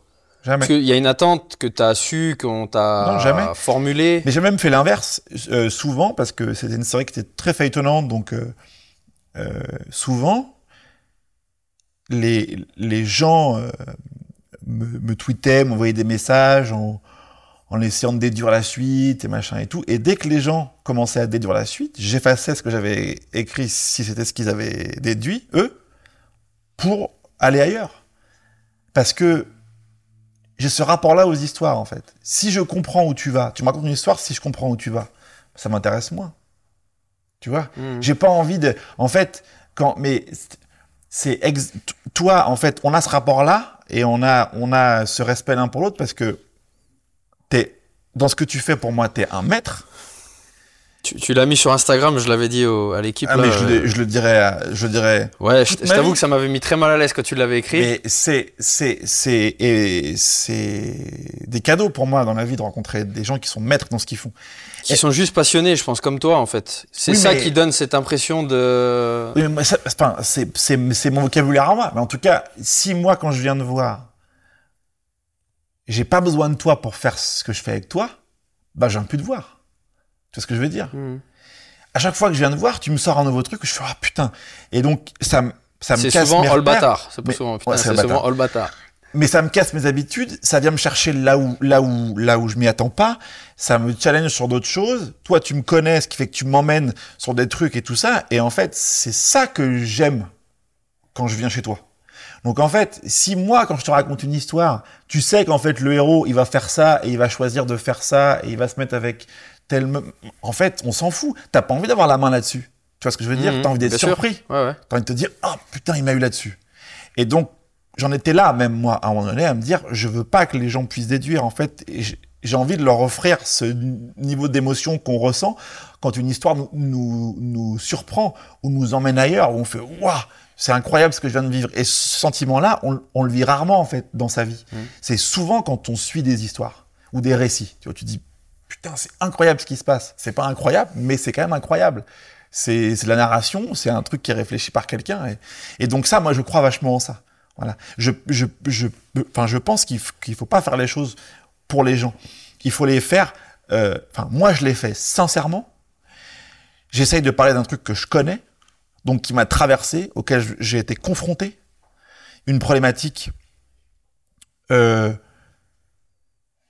qui, qui, qui, je peux témoigner de cette problématique et de ce qu'elle, de ce qu'elle engendre. Et à partir de là, je finis mon truc et je le file aux gens. Et après, ça m'appartient plus. Tu vois?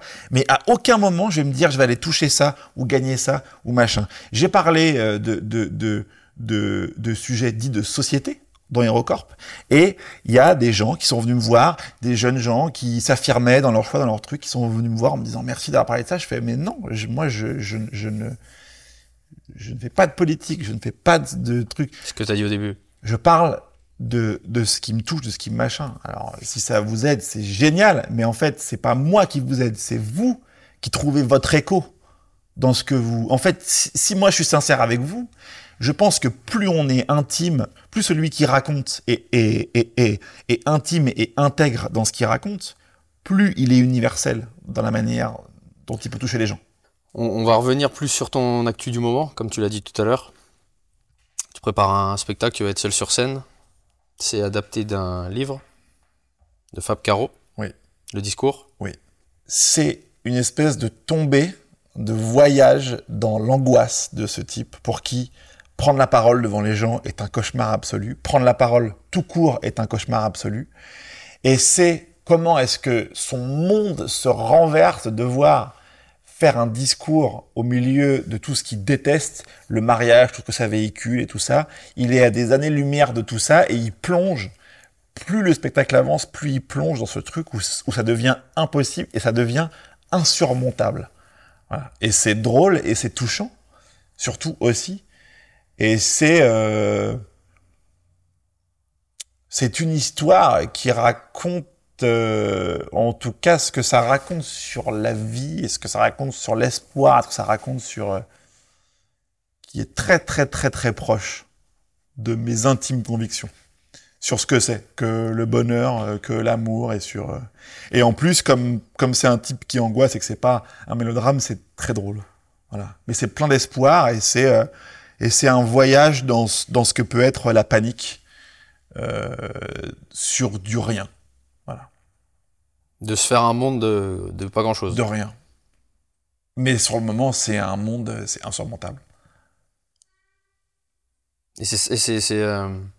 Je crois que de cet auteur, j'ai lu que tu avais aimé Zai Zai Zai. Ouais, ouais, ouais. C'est bah, comme ça que j'ai découvert, comme beaucoup de gens. Et puis après, j'ai quasiment tout lu de lui. C'est un mec qui fait euh, la BD. Enfin, il est, il est plus connu euh, pour avoir fait des BD. Et euh, il a fait trois romans.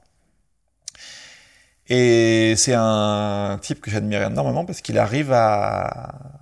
Et je pense que c'est comme ça que j'ai eu les droits du discours parce que vraiment, on était beaucoup sur le, sur le dossier. C'est que je lui ai vraiment écrit une lettre d'amour. Beaucoup à, à envisager le, sur scène, la scène, d'accord. J'étais surpris même de voir à quel point encore les gens aujourd'hui me disent Putain, tu l'as eu, enculé et tout. Donc euh, oui, je l'ai eu. je sais pas comment j'ai fait, mais je pense que c'est vraiment par cette lettre que je lui ai écrite, où en gros, j'ai dit quand je lis vos trucs, j'ai l'impression que ça a été écrit par mon meilleur ami, en fait. C'est-à-dire que c'est pas l'humour où un, mec va ratisser méga large pour essayer d'emporter le plus de gens dans, dans, le, dans le panier. Au contraire, c'est un type, j'ai l'impression qu'il me connaît tellement bien qu'il me fait rire comme moi. Voilà. Il ne fait aucune concession. C'est pas, c'est pas. Bah c'est raccord avec ce que tu disais il y a un quart d'heure de que quand tu écris quelque chose, tu l'écris pas avec une intention de, de rassembler. Tu l'écris euh, parce que tu, as, tu l'as en toi et ben, advienne que pourra. Ouais. En, bah, en tout cas, c'est ça que j'aime chez lui, quoi. C'est cette espèce de d'identité absolue dans ce qu'il fait. Et puis euh, c'est drôle, c'est vraiment c'est drôle quoi. Si, si, si, vous connaissez pas, achetez une BD de Fab Caro et, et, vous allez rire très souvent. C'est, ça se lit vite, c'est hyper bien. Et les, et les romans sont formidables aussi. Et là, le spectacle, tu le, tu le connais euh, Bah, mon spectacle, je, je devais donc le jouer ce soir pour la première fois à Lyon. Et donc, oui, oui, j'ai, grâce au. On a le droit encore de répéter, donc euh, j'ai pu répéter jusqu'à vendredi dernier. Et on est prêt. Maintenant, il faut juste qu'on nous laisse jouer et on jouera. La mise en scène est Tout est terminée. fait. Tout est terminé. J'ai tout. Du décor, du costume, de la musique, de la mise en scène, de... j'ai tout, tout, tout. Et je suis prêt à jouer. La première.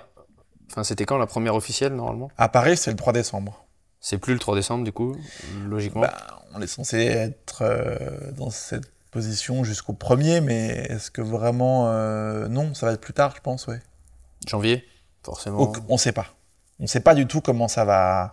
Parce que quand, euh, quand, quand ça a commencé à fermer, à refermer les, les, les trucs à Paris, euh, quand ils ont fermé les restaurants et les bars, par exemple, comme au cinéma, au théâtre, tu avais un masque et qu'il y avait beaucoup de protocoles qui avaient été mis en place, euh, on fermait pas. Donc euh, peut-être qu'on ne sera pas les derniers à rouvrir comme, la, comme pour le premier déconfinement, je sais pas du tout. Je sais pas. T'aimerais quoi? T'aimerais que ça se joue dans des vraies conditions normales ou t'aimerais quand même pouvoir le, le, le faire dans des conditions un peu. Moi, je voudrais jouer. En fait, ce spectacle, je voudrais le jouer parce qu'il il il me tient beaucoup à cœur. Et en fait, je suis allé au théâtre euh, dans la période euh, euh, déconfinée, Ouais. avec les masques, avec les sièges sur les côtés, avec où on sort à la fin de la salle rang par rang, tout ça et tout. Et en fait, il y a une une ambiance très particulière. De, c'est extrêmement chaleureux et extrêmement bienveillant, comme si on tout le monde avait conscience de la chance qu'on a d'être là au moment où on est là. Donc ça, ça, ça remet encore du présent dans le présent. On est tous très heureux de, enfin, à chaque fois, ça a été ça. Il y avait une émotion des acteurs et des gens d'être là, et de se dire, on a, on a la chance de pouvoir quand même être là, donc on va en profiter. Donc moi, je veux jouer, quel que soit, masque, pas masque, je, je m'en fous, je veux jouer. C'est un spectacle. En plus, ce qu'il raconte sur euh, la vie et sur euh, et sur euh, et son son son message me, me touche profondément et, et j'ai envie vraiment de raconter ça aux gens. C'est je trouve ça joli en fait ce que ça raconte sur la- c'est plein d'espoir et en plus c'est marrant et en plus c'est touchant. Donc c'est vraiment tout ce que j'aime faire. Et c'est un message qui est perceptible ou c'est un message où Ah il faut ouais, creuser terriblement Non, pour, non. euh, Mais c'est un message pour en saisir mais- le. Mais comme tous les jolis messages, ils, ils- ils- ils sont perceptibles premier degré avec ce que, tu, ce que tu entends, ce que tu vois. Et puis après, quand tu rentres chez toi, il te reste d'autres trucs qui travaillent en tâche de fond. Ou, Tu dois flipper ta race quand même de te dire il y a un jour où ça va être ma première, tu vois les sièges. Enfin, moi je te l'ai dit plein de fois quand tu m'as dit que tu allais faire ça, je t'ai dit mais pour moi c'est le graal de, de l'acting de- d'être seul, encore plus que du théâtre où tu es avec euh, une troupe quoi. Bah, T'es tout seul et il y a des gars qui attendent que tu prennes la parole, que tu formules un premier mot eh, bah oui et non. et hop, tu vois, je saute, ça y est. Oui et non. En fait, ça m'a terrorisé avant. Et en fait, en le faisant, la première fois que j'ai fait une lecture en public pour le vendre, le spectacle, je trouve ça très apaisant, en fait. Parce que t'es es capitaine du bateau euh, et t'es en solitaire, en fait. Donc il y a un truc où, aussi tout dépend de toi. Donc euh, ce qui m'a fait le plus peur, c'est que, le texte, quand c'est ça, c'est une montagne. Et en fait, monter une montagne, c'est scientifique, en fait. Il faut prendre un rythme intelligent pour pas s'épuiser, pour quand même progresser dans ce texte, dans le parcours aussi émotionnel du personnage. Tu vois, que ça soit juste, que ça soit tenu et tout. Et c'est ça, en fait, qui est. Et à chaque fois que je me suis planté en filage ou en répète, c'est quand je partais mal. Voilà. Donc, ce qui me fait le plus peur, c'est ça. C'est de me dire, j'ai une montagne, il faut la monter intelligemment. C'est la masse. Mais en fait, le, le, le bonheur que c'est de pouvoir raconter cette histoire, et parce qu'elle se raconte seule, celle-là, tu vois. Non, c'est ultra excitant. Et, bah, je dis pas que je vais pas ultra flipper le, le jour où de la première, hein. mais, euh, Mais c'est pas flippant de d'être le retranscripteur d'une œuvre existante déjà? Puisque et qui du coup par exemple pour Oui. quelqu'un comme moi je vais je vais prendre connaissance de cette œuvre certainement quand je viendrai de voir c'est-à-dire je pense pas que je vais lire le livre avant du coup bah moi la seule image la seule idée que je me ferais de, de l'œuvre de Fab Caro c'est ta presta en fait tu vois Ouais, je comprends. Mais en fait, depuis que c'est devenu, c'est un livre, hein, donc j'ai dû couper deux tiers et puis me réapproprier des choses. En fait, euh, depuis que j'ai un point de vue clair, un point de vue clair, c'est-à-dire une adaptation, une mise en scène, maintenant on l'a traduit en musique, en décor, en costume, en... c'est un objet, donc c'est mon point de vue. En fait, du coup, au début, j'avais la pression parce que j'ai énormément d'admiration pour cet homme, mais mhm. une admiration sans borne. Mais maintenant que j'ai pu travailler mon point de vue, mon ma, ma, version de ça, c'est moins intimidant, c'est plus, ça me porte. C'est que mon travail, il est fait de ces mots à lui, et ces mots sont d'une justesse immédiate. Donc en fait, je suis, enfin, je, je me sens porté plus que euh, écrasé par le poids de son talent. Qui plus est parce qu'il t'a validé, il t'a choisi, comme tu dis, parmi un casting de mecs euh, divers et variés. Oui, oui, oui. Du coup, c'est comme si te tapait dans le dos, qui te dit, euh, vas-y mon gars, ça, ça, va aller quoi. Mais au début, j'étais hyper intimidé, pareil, face à, à son bouquin, je veux dire, qu'est-ce que je vais en faire? Mais maintenant que je sais ce que je vais en faire et que je maîtrise ce que je vais en faire, je, je c'est beaucoup moins intimidant. Et tu t'es déjà demandé si du coup, quelqu'un venait te voir en disant, écoute, je voudrais faire une BD d'Hérocorp, enfin, qui, existe déjà, mais où, tiens, Simon, je suis chaud, j'ai envie de faire un film Hérocorp, mais que tu ne le fasses pas, que tu ne décides de rien, tu serais OK pour céder ces droits à quelqu'un, par exemple Non, sur Hérocorp, non, parce qu'Hérocorp, ça raconte, euh, euh, ça me raconte moi, en fait. Donc, euh, personne va pouvoir raconter ça mieux que moi. Des Et il s'est pas dit ça, lui, tu penses, quand il a écrit son, sa BD Ah euh, Comme tout auteur quand il écrit son livre. Mais parce que Fab Caro, je pense que. Alors, je sais pas encore parce que moi, j'ai pas voulu. Enfin, j'ai pas voulu. J'ai rien fait pour le rencontrer vraiment avant. on, s'est parlé par la radio, sur France Inter, on, s'est échangé quelques mots. Mais c'est pareil, comme cette meuf qui a fait cette série euh, brillantissime, j'ai je, vais le rencontrer à la première du spectacle. ah ouais Ouais. Où là, je, veux, je vais vraiment briser ce truc-là.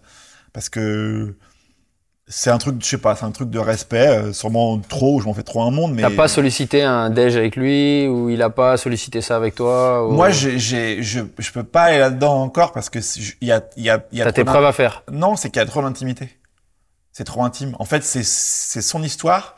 Moi, maintenant, je la, je la transpose, je, l'exprime. Donc, euh, effectivement, je, je, je, prends ces mots, j'en fais un truc à moi, et en fait, là, là, il y a trop d'intime qui est. Le sien, le mien et tout. Et en fait, je pense que une fois que je peux lui, lui, lui montrer ce travail terminé que je peux assumer, là, je pense que il y aura débat à dire. Alors, est-ce, est qu'est-ce que t'en penses? Est-ce que tu penses que je suis dedans, pas dedans et tout? Et après. Euh... T'aimerais qu'il te fasse un retour objectif T'aimerais qu'il te dise. Euh, oui, j'en ai très très peur, évidemment. Mais bien sûr.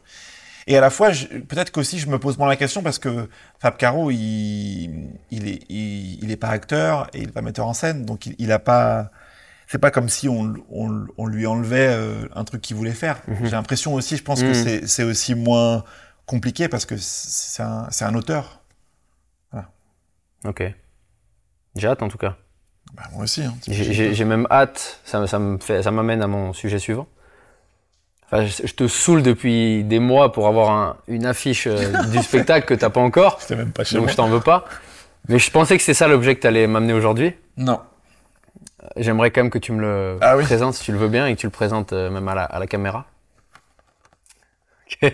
Donc, euh, donc je précise, j'ai demandé un objet un peu intime ou sur lequel tu peux expliquer des choses intéressantes ou donc je, sais, tu l'as dit que tu faisais des Lego quand tu étais gamin, tu l'as dit tout à l'heure. Je sais que tu en fais avec ton fils, Gabriel. Mais j'aimerais quand même savoir pourquoi tu as amené des Lego. En fait, ces Lego donc ils sont, ils sont vraiment composés en trois concepts. Il y a un personnage normal, un personnage n'importe quoi, donc un, type avec, avec des cheveux longs, une moustache, un, t-shirt de Baba Cool et un, et un homard en guise d'arbalète. Et moi. Enfin. Toi? Oui, ça c'est moi. Parce que, en fait, c'est. C'est mon dernier objet euh, fétiche. Je m'attache pas aux objets. Parce qu'un objet, ça se casse, ça, se perd, ça se s'abîme. mais j'ai, je m'attache au rituel. Donc en fait, ça c'est parce que comme mes parents, je pars faire mon travail loin et longtemps. Alors même si j'essaye maintenant, par expérience de d'enfant, euh, moi, moi qui ai vécu ça enfant, je, je pars moins longtemps que mes parents, je m'efforce toujours de rentrer ou d'organiser le temps pour qu'on soit pas séparés longtemps. Mais donc je dois quitter mon fils pour faire mon travail. Et euh, ce que j'aime le plus au monde, c'est mon fils, et après, c'est mon travail. Donc en fait, c'est assez magnifique d'avoir deux choses comme ça euh, dans sa vie euh, qui sont autant vecteurs d'amour et, de, et, de, choses qui me remplissent que de belles choses.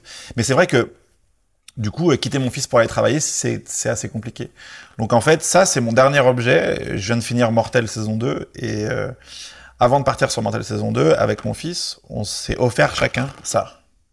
Le même set. Donc euh, lui, il a fait un personnage n'importe quoi, un personnage normal, et, et, moi, et lui, de son côté, il a le même truc avec un personnage que je lui ai fait n'importe quoi, un personnage normal, et ma version de lui en Lego. Attends, mais que je comprenne. Parce que ça, c'est des Lego personnalisés. Ouais. Ah oui, j'avais pas compris. On a fait nos propres bonhommes. On a construit nos propres bonhommes. Et donc, lui, il m'a construit, moi, avec une barbe, des lunettes et un ordinateur, ce qui est quelque part une partie de moi. Et donc, moi, je l'ai fait, lui, pareil. Comptable, en fait. Il te voit comme un comptable. C'est ce que je me disais. De, de loin, on dirait vaguement Harry Potter. Et je sais que vous kiffez Harry Potter, mais là, tu me dis un mec Harry avec Potter des lunettes et un ordi. Et comptable, ouais, Ouais. qui a vraiment perdu Ok. tous ses pouvoirs. Euh, et donc en fait ça, quand j'arrive euh, dans ma chambre d'hôtel dans laquelle je vivre pendant euh, huit semaines, je le pose sur ma table de chevet avec d'autres choses de mon fils et, et, on, et, on, et on a fait une cérémonie ensemble où, où, on, où on ritualise ça. Et le tournage d'avant, euh, euh, lui il avait la baguette de Dumbledore, moi j'avais un petit bouffe-tout de le, le fantôme de Ghostbusters. Et en fait à, à chaque film, à chaque moment que je pars, euh, où, je- où je pars, on, se- on se, on se, on a chacun un objet de l'autre. Euh, et, on, et on ritualise cette chose-là.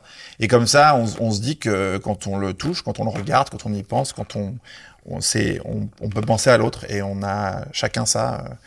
Voilà. Donc euh, mon objet fétiche, c'est pas fétiche, mais c'est juste, c'est mon dernier objet dans ma vie qui a compté, mais qui, parce que je, ouais, je, j'ai, du mal à m'attacher aux objets.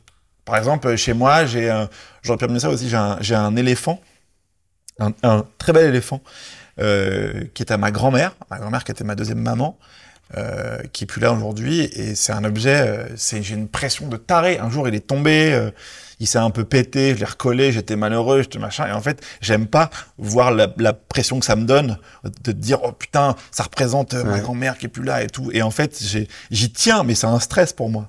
Donc les, je, je préfère les, les rituels, tu vois, Ouais.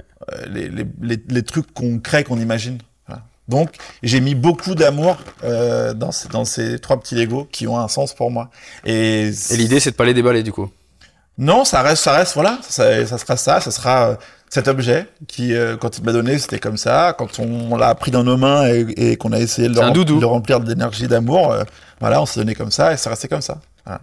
Donc c'est ça. Et j'en ai plein d'autres, hein, comme ça, d'objets avec mon fils. Ou... Et j'ai envie de penser, enfin, connaissant un tout petit peu ton fils, qu'il le chérit au moins autant que tu le chéris, cet objet, je ouais, pense. c'est important. Bah parce que euh, moi, j'ai, je, euh, c'est- compliqué de partir de chez soi euh, quand on a un enfant et pour faire son métier. Alors on part pour faire un truc qui nous remplit.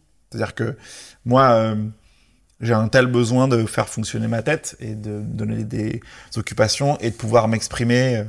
C'est une grande problématique de ma vie, c'est de m'exprimer. Donc quand on raconte des histoires, on s'exprime en parlant, en machin, en écrivant, en machin, et tout est un... En fait, même dans un choix d'accessoires, on s'exprime. En fait, on s'exprime 4 millions de fois par jour. Donc je pense que c'est un, ça fait partie de ça aussi. C'est aussi pour ça que j'aime bien ce métier. Donc c'est c'est un métier dont j'ai besoin et je me remplis et je me je, je, je grandis, je m'aère. Enfin, en tant qu'être humain, c'est important pour moi d'aller faire ça. Merci encore, euh, Simon. C'est normal. Je pense que la prochaine fois qu'on se reverra, ce sera pour des burpees. Tu riras moins. Tu riras plus jaune. C'est vrai. Et Mais j'aime bien voilà. le burpees au fond. en tout cas, je suis très content d'avoir pu euh, approfondir un peu des sujets avec toi. Parce Ah que si, de- excusez-moi, juste je t'en prie, fais. Bon. Fais. Euh, dans cette salle, j'ai battu un record de gainage, on est d'accord? Je sais pas s'il existe encore en tant que J'ai- j'ai toi bat- détenteur j'ai- numéro un, J'ai mais battu le, le record des filles en gainage. Je crois que je suis la. je suis la- Bah non, mais c'est ça, il non? Y a pas un souci à dire ça comme ça du coup? Non, parce que putain, Bah si, euh, les parce filles que qui sont ici, elles sont, elles sont ultra fit, quoi. Ouais. Non, mais, genre. mais a- en tant qu'homme, t'as quand même dit j'ai battu le record des filles. oui, mais. Donc non, du mais il coup, y a, il y, a, il y, a, il y, a, il y a ton beau-frère, mais genre, c'est son, c'est son métier. Il il donc non, mais 1h40 en gainage, c'est ça Non, donc combien il est il est expert en assurance, il a tenu 20 minutes. non, non, non, il est pas expert en Donc- assurance, il est quoi Non, il est il est gymnaste pratiquant. Professionnel Non. Toujours pas, il est expert en Mais il a fait assurance. de la compète. Vous voyez sa capacité à raconter Non, des histoires, on est en plein dedans. compète. Mais Oui, il a fait de la compète. Il est comme ça, il a genre 2% de graisse sur lui. Il est pas, il est Oui, pas expert en Il y, a- il y a assurance. très peu de, de, de vérité dans tout ce que tu as Il dit, est mais expert en, en, en assurance. fitness. en assurance. Bon, lui, il a fait Ouais. donc genre 4h30 de, Ouais. de gainage sans Il y bouger. encore, je crois. Ouais. Ouais. Mais moi, j'ai fait et je serais incapable de le faire. Mais c'est 10 minutes. C'est fou, quoi. Le record fille, c'est guère plus que 10 minutes. Sans, sans manquer de respect à la jante féminine, je pense que c'est guère plus. Après, et ça je le dis souvent aux gens, ça m'ennuie que tu parles de tes performances à ce point au passé, parce qu'on parle d'une paire qui a au moins 3 ou 4 ans, Alors, et qui faux. du coup, ça veut dire que t'estimes, tu t'estimes complètement pas à même de reproduire cet Non, mais effort. à l'époque, j'étais tellement dans un truc de. de Tu vis dans le passé, Simon. de- Hein? Tu vis dans le passé du coup. Ah non, pas du tout. Non, Non. Je, je suis très fier, mais je veux Ah. dire, à une époque, il y avait, il y avait la durée avec mon nom en dessous. Et là, il n'y a plus rien. Tu veux dire que t'étais au Hall of y a- Fame y a- euh, il y a de la des- salle? Il y a des maillots de club de foot. Bah, Et il y a une place pour la, le- pour l'affiche Oui, de- du discours. Mais non, mais c'était que 10 minutes de gainage, j'avais fait. J'ai pas fait 20 minutes Non. Non, pas du tout. En tout cas, il n'y a aucune meuf qui a fait 20 minutes. Je sais un peu combien j'ai fait. Après, autant les performances de LeBron, c'est objectivement incroyable, autant 10 minutes de gainage, c'est, c'est à la rigueur subjectivement sans incroyable. Sans bouger Ouais, sans bouger, du gainage. 10 minutes de gainage en une Oui, série du- de 10 minutes. Du gainage, c'est sans bouger. Mais qui fait 10 minutes de gainage? Plein de gens. En tout cas, nous, chez les filles, En tout cas, les gars, c'est vraiment un très très très bon temps. Quoi. est-ce que tu t'engages à faire plus que 10 minutes? Ah, je sais pas. Tu t'y engages. Fais, fais un peu monter le buzz. Non, non, déjà, je m'engage à, à avoir une bonne hygiène de vie. Ce qui n'est du coup pas le cas en ce moment? si, si, si, bah si, franchement, ça va. Si, ok. Ah, je croyais que j'ai fait plus que ça, putain. Ah non. En tout cas, c'est pas, quand je pense à toi, c'est pas ce à quoi je pense en premier, en tout cas. Ah, quand même. Mais bon, Mais en bon. tout cas, Du dans coup, cette salle, je me suis surpassé. De Mais la tu sueur, vas continuer de te surpasser. Du sang, pas de sang. Je Non, pas de sang, je pense pas. je me suis blessé. Blessé. Je me suis beaucoup bloqué de trucs que tu m'as débloqué. Que je t'ai débloqué avec mes techniques ancestrales euh, de maître Splinter. Ça aussi. On a, on a- on a vécu des belles choses quand même. Ouais, on a vécu. Et il s'est en- jeté sur moi euh, de, de, de tout son poids pour m'enlever des contractures. de tout son gros poids. bon, c'était Bon. cool en tout cas. Bah, c'était très cool. En tout cas, j'espère vraiment que les gens seront bah, reconnaissants de, de tout ce que tu as délivré comme message, d'avoir, je pense, par là à cœur ouvert, sans, sans avoir euh, évité quoi que ce soit dans, dans les réponses, etc. Donc, euh, Et en tout cas, ça me conforte dans l'idée que d'interviewer des gens dont l'audiovisuel c'est le métier, c'est pour moi pas facile. non, mais je le, je le dis, tu vois. C'est une réalité, je suis pas. Je suis pas Jean-Jacques Bourdin, on est d'accord De toute façon, tu vois. Et, et j'ai vu que tu étais fier d'en jouer un peu au début, donc, euh, donc voilà. En tout cas, merci Bah, beaucoup. Pas du tout. Non, mais bravo. bravo. Merci, merci Simon. Avec plaisir. Merci à tous d'avoir pris le temps de regarder cette vidéo. J'espère que vous avez aimé. Likez, partagez en masse la chaîne Ça dit quoi Et à très bientôt.